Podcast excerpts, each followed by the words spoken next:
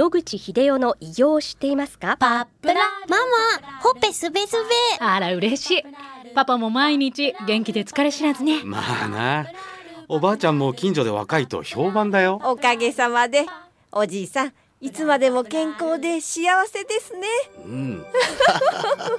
野口英世の医師により開発されたパプラール。老化や万病のもと活性酸素を分解してあなたの健康を守ります80年のロングセラー使い続けた人が知っている安心の品質と効果。その悩みいつまで我慢しますか？まずはお試しを。お問い合わせは東洋厚生製薬所へ。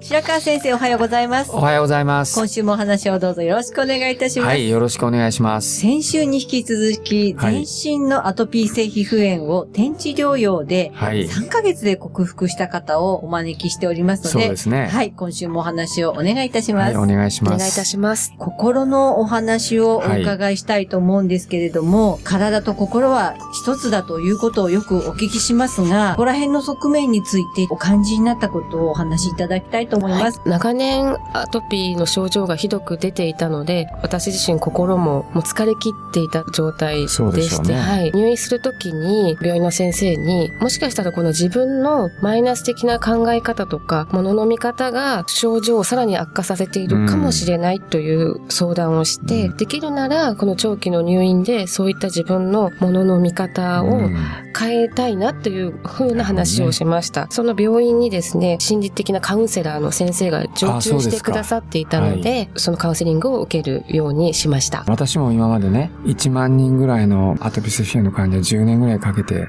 見てた時があるんですけども、かなり前でステロイド全盛時代だったんですね。それを塗って、一時的には良くなるけど、だんだんだんだん副作用が出てきてっていう感じで、患者さんとね、お付き合いしてお話したことありますけど、先生はアトピー性皮膚炎になるのと、70歳になって初めて癌になって死ぬのとどっちがよろしいですか？か？っていう質問をされたことが何回かありまして、私はもう迷うことなく70まで元気で癌で死にたいと。アトピー性皮膚炎になってると、その病気のことをずっと悩み続けて、勉強も集中できなかったと。それで、いい学校にも行けない。だから就職もできない。だから結婚もできないで、そういう人生を終わったって、知り合いのね、お年を召した人から聞いて、落ち込んでしまいましたと。という話をもう何にも聞かされました。だから、アトピー性皮膚炎で見てたらわかりますけど、テストの前に急に悪くなったりするんですね。メンタルに追い詰められると、アトピー性皮膚炎は急速に悪化したりなるので、心のケアをして、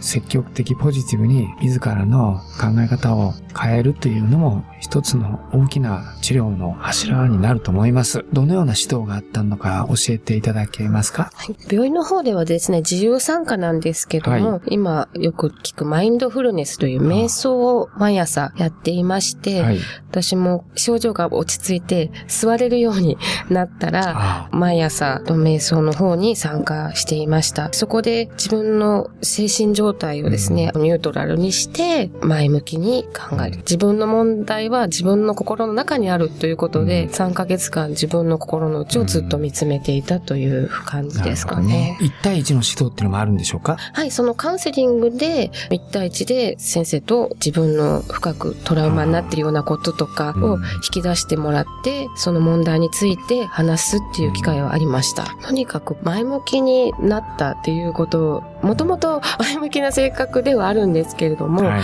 何か生き様あるとすぐ自分はダメだとか自分のせいだとか、こうなってしまうのは自分が悪いから、至らないからだって、こう自分を責める部分があったんですが、もう開き直って、こういうこともあるよねっていうような、プラスに考えられるようになったんですね。で、なかなかこう言葉で説明するのも難しいんですが、なんとなくこう自分の中で心にストンと落ちた瞬間が3ヶ月目ぐらいにあってですね、まあ全てを受け入れてというか、今のこの自分が置かれている状況を受受け入れて、こんな私でも生きていけるっていうふうに思った瞬間が一日あったんですね。うんその時に私はもう病室で一人で大号泣しまして、うんそれきっかけが何だったのかっていうのも、はい、自分がいかにこう周りから愛されてるかっていうことを受け入れたんですよねね。はい。その時に、なんか自分が気持ちが本当にスッキリして、周りに感謝の気持ちを返していこうっていうふうに思いました。そしたらですね、周りから次、すごく肌の調子が良くなったねっていうふうに言われるようになったんですね。なっていうのは、目の輝きが違うようになったよねとか、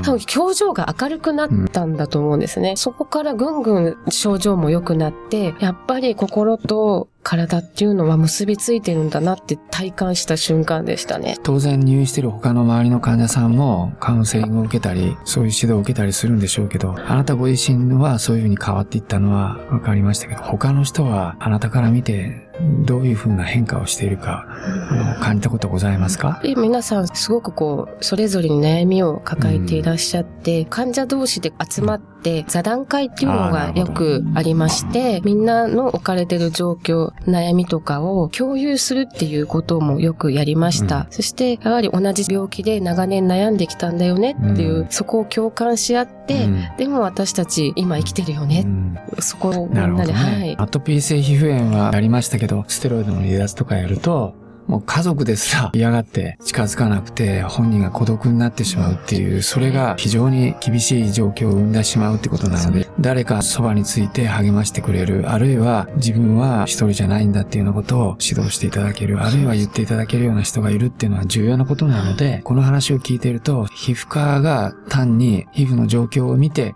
指導するだけじゃなくてですね、カウンセラーがきちっとついて、その人たちの指導も加えるっていうシステムが、早くアトピー性皮膚炎でも認められるようになるといいと思うんですけどね。ありがとうございました。あの、複数回にわたって、はい。全身のアトピー性皮膚炎を転地療養3ヶ月で克服された方にお話を伺ってまいりました。はいまた新たに機会がありましたらお越しいただいて、その時々のお話もまた伺ってまいりたいと思います。えご出演ありがとうございましたありがとう。ございましたあり。がとうございました。お話の相手は FM 西東京の飯島千尋でした。